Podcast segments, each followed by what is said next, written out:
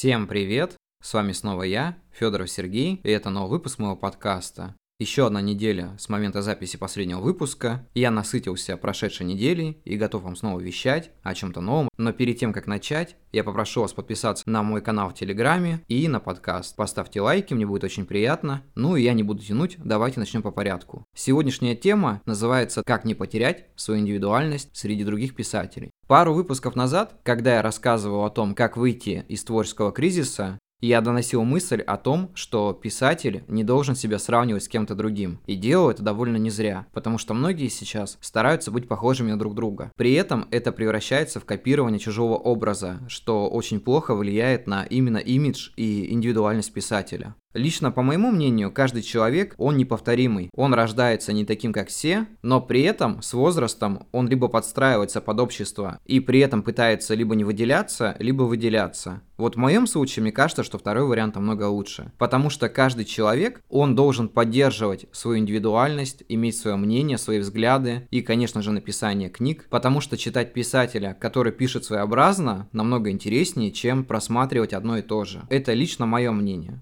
Допустим, у меня есть такая штука, когда я пишу какую-то книгу, я не читаю других книг. То есть я полностью углубляюсь именно в свои мысли. Я не хочу, чтобы потом где-то всплывало, что я что-то прочел и перенес туда. Я думаю, что у многих такой момент происходит, когда они написали книгу, ее перечитывают, то потом натыкаются на мысль, что уже где-то видели это сами. Хотя, в принципе, я всегда был сторонником того, что ничего нового не придумать, можно только как-то это модернизировать. Но на самом деле можно модернизировать так, что это не будет похоже на идеи прошлого. Точнее, Точнее, они будут зачатки, но не будут так ярко выражены. Нужно пробовать себя в разных стилях. Не обращать внимания на то, когда тебе говорят, что ты пишешь как-то вот не по структуре, не так, как все, и вот что-то у тебя не так. Нет, так проявляется индивидуальность. Когда ты пробуешь делать то, что люди боялись делать, что не делали раньше. Возможно, ты будешь поднимать какие-то темы, которые обычно не поднимают. Но это круто. Ты делаешь такое новое открытие в литературе. Я просто замечаю часто, что люди боятся для себя открывать какие-то новые темы, говорить о чем-то непривычном для себя, браться за темы, которые они до этого не брали. Вот моя книга Сатори, она по идее основана на дзен-буддизме. Вы думаете, я прям просвещенный человек, который знает все о дзен-буддизме? Нет. Я когда начинал, я знал об этом в общих чертах. И пока я писал эту книгу, я изучал это все. И уже в конце мне показалось, что я достиг какого-то маленького, но просветления. Поэтому не бойтесь браться за новые темы,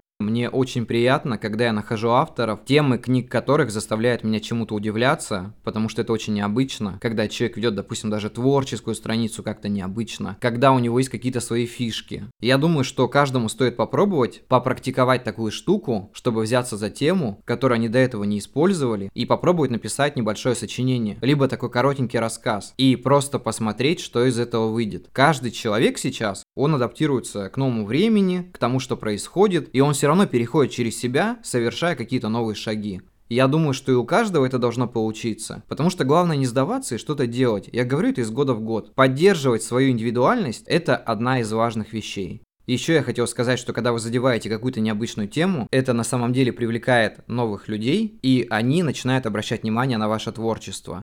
Я думаю, что те, кто попали в издательство и получили обратную связь, понимают, что они сделали то, что не сделали до этого другие. Потому что иногда случается такое, что тебя берут не потому, что ты пишешь как все и, соответственно, приносишь деньги, а есть такие, допустим, восходящие звезды, которые попробовали сделать то, что не делали до этого другие. Но для того, чтобы сделать что-то новое, нужно набраться терпения, потому что это случается иногда не с первого раза, не со второго. Нужно иметь очень сильное терпение, продолжать что-то делать, и самое главное, главное не думать ни о чем, просто продолжать заниматься своим делом. Даже если вдруг так получится, что то, что вы делаете, выстрелит там через 20 лет, но выстрелит, значит оно того стоило. Я забыл упомянуть такой момент, что для того, чтобы оставаться уникальным, нужно работать над своей личностью. Ни в коем случае не давать себе слабину и не превращаться в какую-то привычную серую массу, как бы это ужасно ни звучало. Нужно работать над улучшениями своих навыков, как творческих, так и любых других. Нужно быть целеустремленным человеком, добиваться своих целей, но в цели, наверное, главное не сама цель, а скорее всего путь, который вы проходите, потому что именно в нем возникает весь опыт, который помогает нам выделяться, ну и доносить какие-то мысли до людей, новые для них, менять их систему мышления, показывать какие-то другие пути в этой жизни. И я думаю, что это интересно, и когда вы дойдете до этого и это попробуете, вы поймете, что я имею в виду. И самое главное, это иметь твердый стержень внутри, потому что без него ничего не получится. Не отступать от того, к чему вы идете, и идти до конца, что бы это вам ни стоило. Я думаю, что в этом маленьком подкасте я донес до вас мысль. Увидимся на следующей неделе. До скорой встречи, ребят, и всем пока.